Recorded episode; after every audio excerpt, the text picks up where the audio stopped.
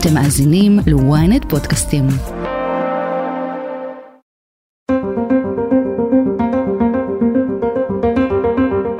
כל אחד מאיתנו לוקח איתו את התמונות הקשות של אירועי ה-7 באוקטובר. לכל אחד יש את המראה המצמרר החקוק במוח שלו מהטבח הנורא ביישובי העוטף. החיילים והקצינים שהגיעו לשטח באותה שבת ניהלו קרבות עם המחבלים ונחשפו לזוועות שאירעו שם.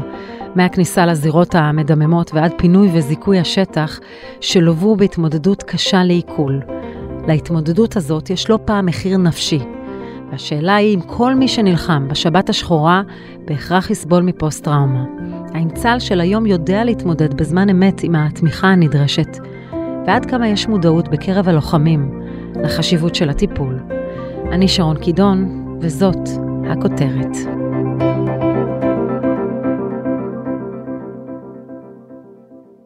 סגן אלוף דוקטור מיכל ליפשיץ, הזוועות שראינו בפתיחת המלחמה ב-7 באוקטובר, עוד לא יוצאות לנו מהראש. אה, רובנו נחשפנו אליהם דרך אה, תמונות, סרטים אה, או עדויות, אבל החיילים, החיילים שהגיעו לשטח, בעצם רואים את זה בעינם.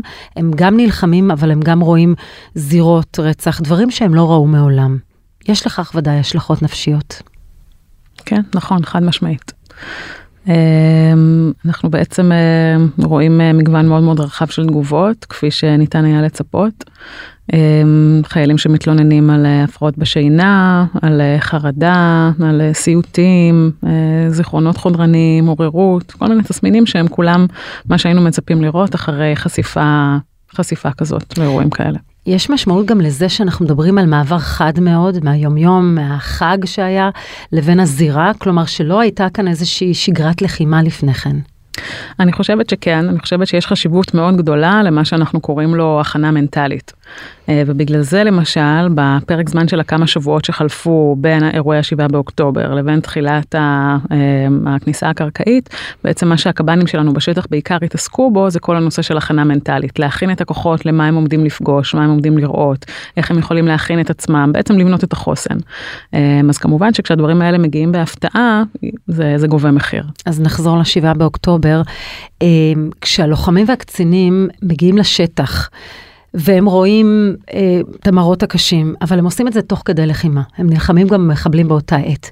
יכול להיות שבגלל הפעילות הערה בשטח, הם בעצם מדחיקים את מה שהם אה, רואים, או שלמעשה באותו רגע הם גם נלחמים וזה גם מלווה אותם. אז חד משמעית, אני יכולה להגיד שחוויה של אקטיביות כשאת עושה משהו, זה משהו שמאוד מגן עלייך, מפני התפתחות של פוסט-טראומה בהמשך. כלומר, דווקא אנשים שיש להם חוויה שהם עשו משהו והם לא היו חסרי אונים מול הדבר הזה, הם אה, נלחמו, הם היו אקטיביים, הם פעלו בשביל איזושהי מטרה, אנחנו יודעים שהדבר הזה יכול להגן עליהם. כלומר, הנרטיב שהם אחר כך, שאחר כך מלווה אותם לאורך השנים, זה בעצם נרטיב של עשייה, שהם עשו משהו, זה פחות מלווה באשמה ממה שיכול היה להיות אם בעצם לא היו נלחמים. אז דווקא הדבר הזה הוא, בהחלט גורם מגן. אבל יש כאלה שיפגשו את זה מאוחר יותר? כן, אנחנו יודעים שיש אה, אנשים שבעצם לוקח שנים עד שמופיעים אצלם תסמינים של פוסט טראומה.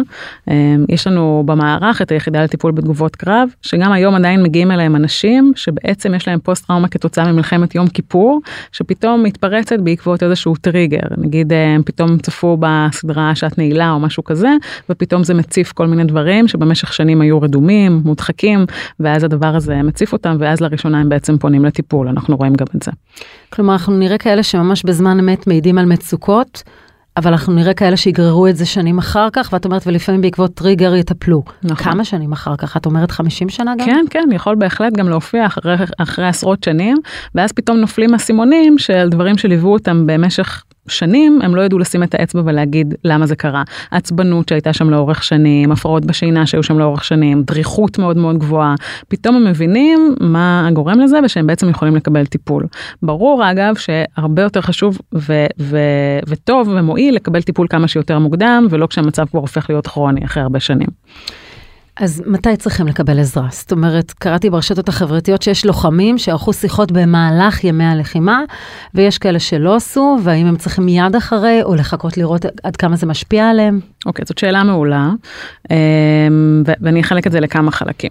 אנשים שמפתחים תסמינים אמ, מיידיים, שאנחנו קוראים להם ASR, שזה בעצם התגובה המיידית לטראומה, שזה תסמינים כמו כל מה ש, שציינתי עכשיו, כן? זה יכול להיות מלווה בבלבול, זה יכול להיות מלווה בקיפאון, אבל יש בעצם איזושהי קריסה תפקודית, הדבר הזה יכול להופיע בו ברגע, ואנחנו יודעים שנורא נורא חשוב להוציא את הבן אדם מהקריסה התפקודית הזאת, כלומר באופן די מיידי להחזיר אותו חזרה לתפקוד, בגלל מה שציינתי קודם שזה הנרטיב הזה שמלווה אותו, כלומר יהיה הרבה יותר טוב אם הוא, אם הוא, אם הוא יבין שהוא הצליח להתגבר על הדבר הזה ולהמשיך לפעול, מאשר שהוא קפא ואז נגיד אה, אה, הוציאו אותו ואז עלולה ללוות אותו אשמה, ולכן דבר ראשון שאנחנו עושים זה באמת לטפל באותו רגע בתסמינים האלה, אה, מתוך מטרה להחזיר לתפקוד כדי להגן על הפרט, להגן על, ה, על האדם שסובל מהתסמינים.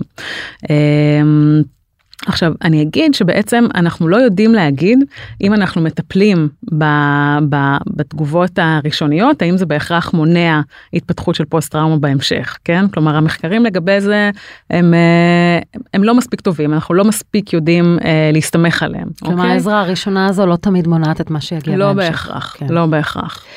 ואדם שלא לא, לא מגיב כעת, אין לו תופעות אה, סע כפי שאמרת ואין לו אפילו את התופעות, והוא אומר אני בסדר, אני מתפקד. צריך לקבל עזרה? אני חושבת שלא. וגם אני אגיד שהמנגנוני הגנה הטבעיים האלה הם מאוד מגנים לצורך העניין על הלוחמים שעכשיו בשטח. אם לוחם עכשיו אומר, אני במוד של פעולה, אני לא רוצה לפתוח שום דבר, אנחנו ממש ניזהר מלפתוח, גם עם לוחמים שכן רוצים לפתוח, אנחנו נגיד להם שעכשיו זה לא הזמן בהכרח. אנחנו נעשה דברים אחרים, אנחנו נעשה דברים כמו הבניה קוגניטיבית, אבל אנחנו לא נעשה עיבוד רגשי, זה דבר מאוד מאוד חשוב.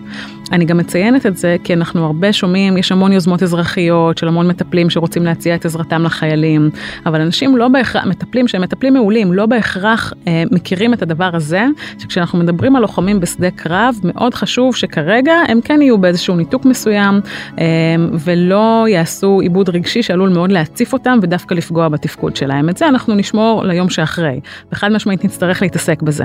אבל נכון לעכשיו, כשאנחנו נמצאים בלחימה אקטיבית, יותר נכון לתת לאדם להמשיך עם אה, מנגנוני ההגנה הטבעיים שלו, אה, ולא, ולא לפתוח. כלומר, יש או אין תוכנית, נניח לקחת את כל מי שלחמו ב-7 באוקטובר ביישובי העוטף, וכל אחד מהם ייפגש עם קצין בריאות נפש, יש כזו תוכנית? אז אני לא רוצה להגיד שכל אחד מהם ייפגש עם קצין בריאות נפש, כי אני חושבת שזה קצת... אה, זה, זה לא מה שהיינו רוצים, אני חושבת שזה אולי קצת לעשות uh, פתולוגיזציה, זה כאילו שהיינו אומרים כל מי שעכשיו לחם בהכרח יפתח PTSD ואנחנו יודעים שזה לא נכון, המחקרים מלמדים אותנו שזה לא נכון. כשאנחנו מדברים על בין 8 ל-30 אחוז זה נורא נורא משתנה מה פגשת בדיוק ומה ראית ובאיזה אירועים השתתפת, כן? אבל נגיד בממוצע 15 אחוז יפתחו PTSD ויתר ה-85 אחוז לא יפתחו, כלומר הם עלולים, הם יכולים לפתח כל מיני תסמינים אבל התסמינים האלה uh, בהדרגה ילכו ויתפוגגו. יתפוגגו ומנגנוני ההגנה הטבעיים של אותו בן אדם בעצם יתגברו עליהם והוא לא יזדקק לטיפול. אז אני מאוד נזהרת פה שלא לעשות פתולוגיזציה. מה כן אנחנו נרצה? אנחנו נרצה להגיע לאותם לוחמים ו- ולבדוק, כלומר לעשות איזה שהם מבחני סיקור, כן? לראות מי מהם כן עונה על קריטריונים של פוסט טראומה ובאנשים האלה לטפל. כלומר לא מבוסס רק על הדיווח שלהם, על, על אינדיקטורים שגם אם אומרים אני בסדר, אבל אם האינדיקטורים מצביעים שהם לא בסדר, הם זקוקים לטיפול. נכון, לפעמים בן אדם לא יודע שהקשיי השינה שלו, העצבנות שלו, הוא לא יודע לחבר את הנקודות בהכרח. יש הבדל בין אנשי מילואים לבין חיילים סדירים? כי את יודעת, אחת התפיסות אומרת שחיילים סדירים יכולים להכיל יותר, כי אנשי מילואים כבר יש להם מה לאבד, וכשהם נכנסים לבתים, וקראתי ברשתות החברתיות תיאורים של חיילי מילואים שנכנסים לזירות עם דובונים שזרוקים בפינת החדר ויש להם ילדים בבית, עם, את יודעת, מציאות של משפחה שעצרה ברגע. אולי יחוו יותר קושי מאשר חייל סדיר, שאולי העומק הרגשי שלו יותר, מצד שני הוא גם צעיר יותר. זהו, אז, אז באמת קשה לנו להגיד, אמ, כי מצד אחד חיילים סדירים בדרך כלל מגיעים במסגרת אורגנית וזה הדבר שמגן עליהם. גם זה וגם כמו שאמרת, הם עדיין צעירים, אולי לא מספיק מבינים מה הם עלולים לאבד, אה, אולי יותר חדורים אה, מוטיבציה, חדורי מוטיבציה ומטרה אה, להסתער ולהצליח, לעומת איש המילואים, אבל מצד שני, איש המילואים בדרך כלל מגיע כשהוא יותר בשל, אולי עם יותר שיקול דעת ובעיקר יש לו הרבה פעמים איזושהי מערכת תמיכה אה, שמאוד מגנה עליו. כלומר אה, אחרי שהאירוע הזה מסתיים איש המילואים יכול לחזור חזרה לחיים שלו למשפחה שלו לעבודה שלו וזה איזושהי מסגרת שמגנה. אה, וגם באמת הבשלות הרגשית הוא עבר דבר או שניים הוא, הוא יודע אולי איך אה, לצאת ממשברים בצורה בצורה עצמאית בלי לקבל עזרה. כלומר יש לכל אחד מהם את אה, גורמי החוסן שלו. מה עושים עם מי שמדווח שהוא בסדר אבל הסביבה שלו רואה שהוא לא בסדר? אני חושבת שאי אפשר לכפות על בן אדם לקבל עזרה, אמ, אבל בהחלט הייתי בודקת מולו בעדינות אה, אם הוא היה רוצה רק לדבר עם מישהו. אה, הזכרתי מקודם את היחידה לתגובות קרב שנותנת בעצם מענה לאזרחים שנפגעו במהלך שירותם הצבאי במהלך אה, לחימה סובלים אה, מפוסט טראומה עכשיו כתוצאה מהשירות הצבאי שלהם. הרבה פעמים כשאנחנו נתקלים בכאלה מצבים שבאמת פונים בני משפחה אנחנו מציעים לבן אדם פשוט לבוא לשיחה. הוא לא חייב לקבל את הטיפול הוא יכול לבוא לשיחה והרבה פעמים תוך כדי השיחה הזאת אנשים מבינים ש... שאין סיבה לפחד, שזה לא מפחיד כמו שהם תיארו לעצמם, ולפעמים אפילו גם שיחה אחת יכולה לעשות הבדל מאוד מאוד משמעותי.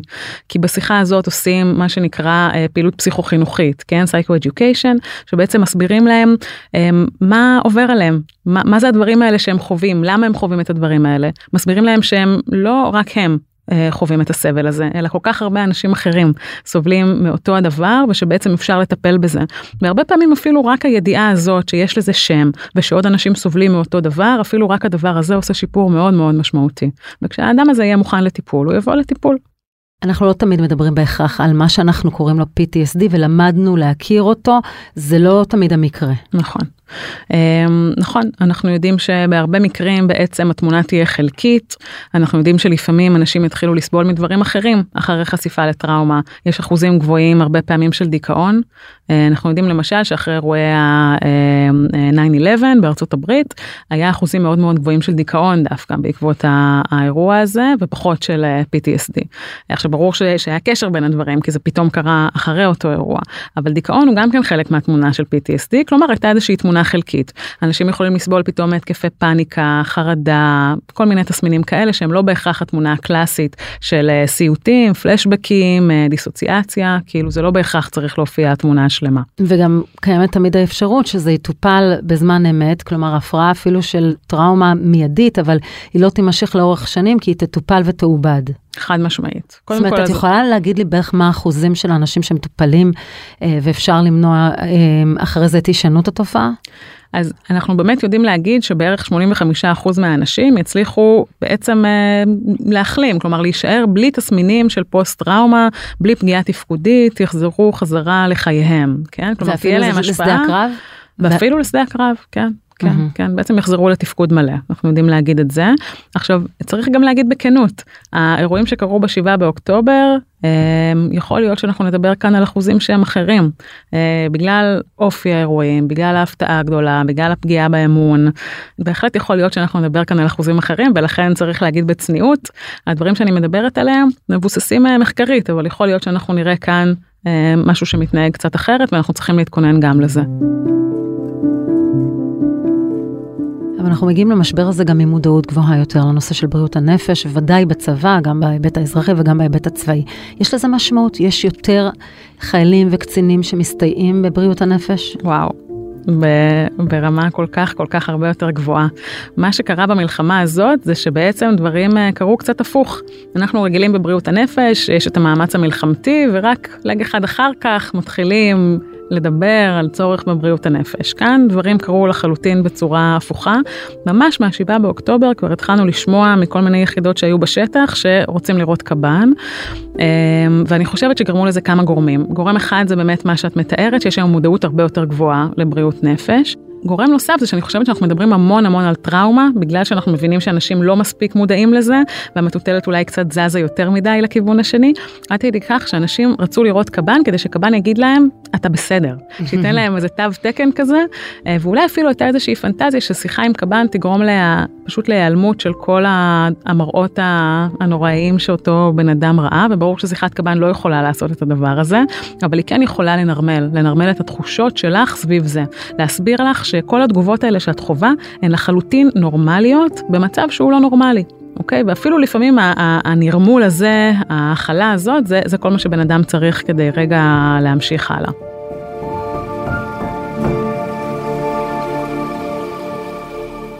אבל אני אגיד עוד משהו שראיתי, הסתובבנו המון המון בשטח, בשטחי כינוס של כל האוגדות, איפה שהם חיכו והתכוננו.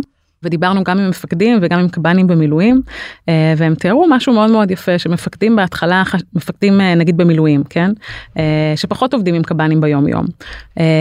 בהתחלה הם חששו להכניס קב"ן ל, ליחידות כי הם פחדו שזה יגרום שיחה עם קב"ן כמו הסטיגמה הידועה כן זה יגרום לאנשים לצאת. רציתי להיכנס לזה גם כן. זהו. אבל אז הם הכניסו את הקב"נים לשיחות עם היחידות והם ראו כמה הדבר הזה בעצם מגביר את החוסן כי הקב"נים בעצם הכינו אותם לקראת מה שהם רואים מאוד נרמלו את החרדה ואנשים להפך, כלומר הרגישו שהם נכנסים חזקים יותר ושיש להם יותר כוחות כדי להיכנס ואז יותר ויותר דווקא ביקשו את הקב"נים בשטח ויש לנו המון היום מאות קב"נים שפרוסים בכל הגזרות אה, שזה מדהים כלומר הדרישה היא מאוד מאוד מאוד גדולה ואני מרגישה שיש שיתוף פעולה מאוד מאוד יפה בין המפקדים לבין הקב"נים אה, באמת דרישה אדירה מהשטח. אז זהו, נגעת בעניין הזה של הסטיגמה, ולפחות כשאני שירתתי בצבא, וזה כמה שנים לפנייך, הרבה, אה, קב"ן זו הייתה הסטיגמה. כלומר, האם בעניין הזה כבר ניצחנו את הסטיגמה? כבר אפשר להגיד שקב"ן זה לא שם נרדף לאיזה מישהו שבאמת, מה שנקרא, משוגע. אני חושבת שלגמרי ניצחנו את הסטיגמה. אני יכולה להגיד שעוד לפני אירועי השבעה באוקטובר, אמ, האחוזים היו משוגעים. אנחנו יודעים, בשנה האחרונה בדקנו וראינו ש-42% מחיילי אה, צה"ל בעצם רואים קב"ן לפחות פעם אחת במהלך אה, שירותם. כלומר, משהו במערכת הציפיות של חייל השתנה. וחלק ממערכת הציפיות היום זה לקבל גם טיפול נפשי. כאילו זה ממש משהו שהפך להיות מבאמת איזה סטיגמה ואת יודעת, ללכת לקב"ן, מי ישמע, הפך להיות בתור איזה איזה ממש נצרך כאילו משהו ש, שעושים אותו הולכים לדבר הולכים לחלוק הולכים לאוורר ממש משהו ש, שהפך להיות חלק מדרך החיים. מה לגבי חוויות טראומטיות שיושבות על טראומה ישנה יותר? אנחנו רואים חלק מהמילואימניקים ששירתו בצוק איתן, וחלקם אפילו במלחמת לבנון השנייה, וחלקם חוו כבר דברים, או חוו ביהודה ושומרון, חוו דברים, חוו אה, או פיגועים, או לחימה, ולמעשה המפגש עכשיו יושב על משהו בעבר. איך מטפלים בזה? אנחנו רואים את זה, אנחנו בהחלט רואים את זה, ואני יכולה גם להגיד שבאמת אה, חשיפה לטראומה קודמת זה כן גורם סיכון להתפתחות של פוסט טראומה, ולכן נורא חשוב אה, שהמפקדים יזהו את הדבר הזה וידעו להפנות את, את אותו אדם לטיפול מקצועי כמה שיותר מהר. אה, ולכן חלק גדול ממה שאנחנו עושים בשטח עכשיו זה הסברה, פשוט הסברה למפקדים על איך זה נראה, איך מזהים אה, תגובת קרב, מה צריך לעשות כשבן אדם מתחיל להתנהג בצורה אולי אה, שהיא קצת חריגה ביחס אליו, כן? אז מה הדברים באמת הכי חשובים שצריך לראות? אז נורא חשוב לשים לב אה, באמת לפתאום הופעה של בלבול, של ניתוק. ניתוק זה משהו מאוד מאוד קלאסי שרואים אה, בתגובת קרב. וכמובן כל מיני מאפיינים של חרדה, כן? אה, וברגע שמופיעה אותה קריסה תפקודית, שבן אדם בעצם לא מסוגל לתפקד באותו רגע, נורא חשוב באותו זמן לתת מה שאנחנו קוראים, אנחנו, יש כלי שנקרא בעצם יהלום, זה ממש עזרה ראשונה נפשית, שאנחנו מלמדים את החיילים ואת המפקדים להגיש אותו כעזרה ראשונה שחייל מגיש לחברו ברגע שהוא רואה את אותו אדם פתאום אה, מתנתק או פתאום מבולבל, פתאום לא מצליח להשלים את המשימה. זה כלי מאוד מאוד פשוט, זה נמשך פחות מדקה, בעיקר זה באמת עניין של קרקוע, כן, להגיד לבן אדם, אני פה איתך, אתה ככה וככה, עשינו את זה, אנחנו עכשיו עושים את זה, ועוד מעט נעשה את זה, לתת משימות מאוד מאוד פשוטות, ובעצם להפוך את זה למשהו שהוא מאוד אה, בדואינג, אוקיי, כדי שבן אדם יפעיל אה, כמה שיותר את, ה, את האזורים שקשורים לעשייה, וכמה שפחות את אזורי הרגש, וזה בעצם יכול להוציא את הבן אדם מאותה תגובת קרב. אם זה לא עוזר, אז אפשר בעצם לפנות אחורה. יש לנו, פרסנו בשטח ממש אה, על, על גבול גזרת הלחימה, פרסנו משהו שנקרא צלטקים, שזה צוות לטיפול בתגובות קרב. זה צוותים שמורכבים מפסיכיאטרים וקב"נים, אה, עם ממש מומחיות לטיפול בתגובות קרב, והם בעצם מקבלים אליהם את החיילים שלא הצליחו לטפל בהם בשטח, הם יכולים לטפל בהם עד יומיים שלושה, משהו כזה, וב-80% מהמקרים הם מצליחים להחזיר אותם חזרה אה, ללחימה, ששוב אני אגיד, הדבר הזה הוא בעצם גורם מגן עבור החייל עצמו, החזרה לתפקוד. Mm-hmm. במצבים שבהם זה לא מצליח, הם בעצם מפנים אותם למרכז אחורי יותר, שנקרא מלשה, אה, יש מרכז כזה בצפון, במרכז ובדרום, ובאותו מרכז יש צוות מאוד מאוד רחב של מטפלים. חוץ מפסיכיאטרים וקב"נים, יש שם מרפאות בעיסוק, ויש שם ליצנים רפואיים, ויש שם כלבנות, יש שם כל מיני דברים, עם לו"ז מלא מהבוקר עד הערב, שבו בעצם הם עוברים טיפולים קבוצתיים וטיפולים פרטניים, וזה ממש טיפול מוכוון טראומה שהם יכולים לקבל למשך בעצם חודש עד שרואים לאיזה כיוון זה הולך. אנחנו מדברים על פעילות בצפון, ביהודה ושומרון, בדרום, כמובן על סדק כוחות אדיר, שלא נראה כאן. יש לצה"ל את היכולת לתמוך נפשית בכמות הזו של כוחות? כי אם אנחנו מדברים על אחוז האנשים שנזקקים מבין כלל האנשים שמשרתים עכשיו, אנחנו מדברים על סדרי גודל שלא הכרתם עד היום מבחינת תמיכה. נכון, סדרי גודל אה, אחרים לגמרי. אה, אז נכון לעכשיו, באמת, כמו שאמרתי, המערך אה, ממש התעצם לכדי מאות קב"נים שנמצאים בכל גזרות הלחימה, וגם עשינו הכשרות אה, לעובדים סוציאליים ולפסיכולוגים שפנו אלינו, עשינו הכשרות מהירות כדי להפוך אותם לקב"נים במילואים, וזה היה באמת אה, מעורר השראה. אה, לגבי היום שאחרי, אז אנחנו כל הזמן בעצם במחשבה קדימה, אנחנו מבינים שנצטרך אה, להרחיב את המערך לאופן שבו הוא בנוי היום, אנחנו מבינים שנצטרך להרחיב את השירותים שניתן, אנחנו מבינים שנצטרך לעסוק אה, בצורה מאוד רחבה בהכשרה של טיפול בטראומה, יש טיפולים מוכווני טראומה שהם מוכחים מחקרית, כמו PE ו-EMDR ו-CPT, ואנחנו נעביר את ההכשרות האלה בעצם בסקייל מאוד מאוד גבוה, כדי שנוכל להציע אותם אה, לחיילים, כנ"ל לגבי חיילי מילואים. כלומר, אפשר להגיד שאירועי ה-7 באוקטובר והלחימה אחרי זה, ירחיבו באופן משמעותי את מערך בריאות הנפש בצבא. חד משמעית, אני לא רואה, לא רואה ברירה אחרת. איפה אנחנו רואים את זה יותר, אה, כלומר את, ה, את הפניות והתלונות, כשמגיעים הביתה או כשנמצאים בצבא? אה, אני חושבת שזה מאוד אינדיבידואלי. אה, אני חושבת שהמעברים יכולים להיות קשים. Uh, הרבה פעמים הורים uh, לא מבינים למה לא משחררים את הילד uh, במשך חודש, למה לא נותנים לו רגע להתאוורר, אבל חשוב להבין שהמעבר עצמו יכול להיות מאוד מאוד קשה לחייל.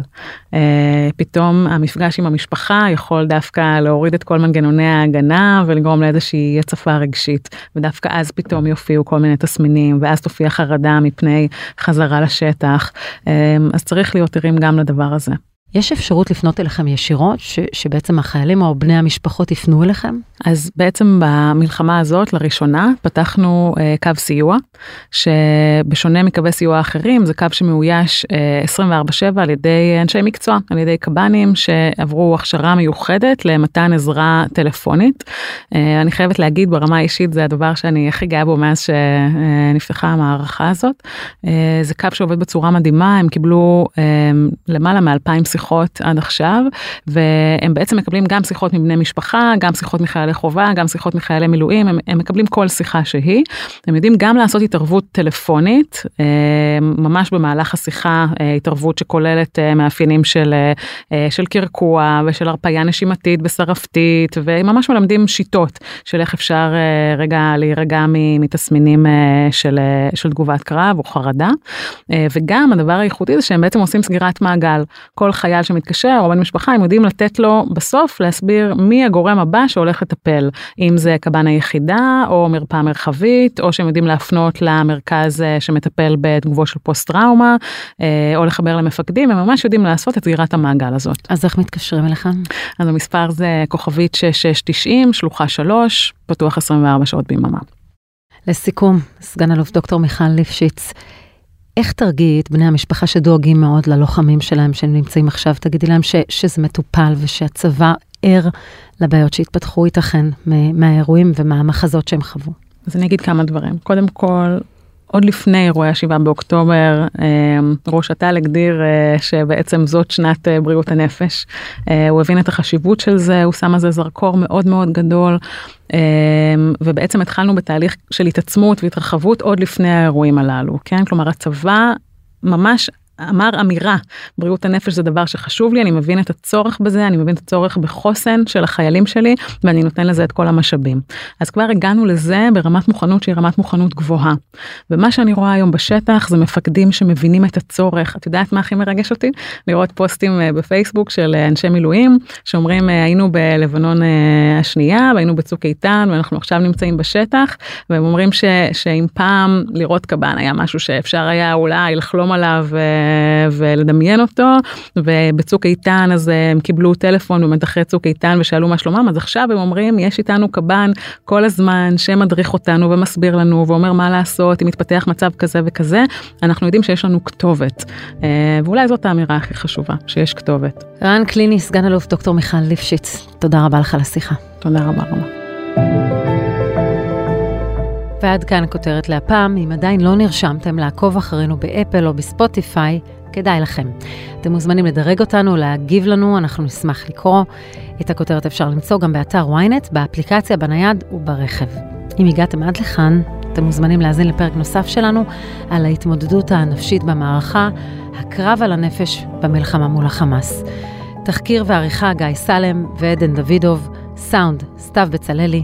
אני שרון קידון, שימו על עצמכם.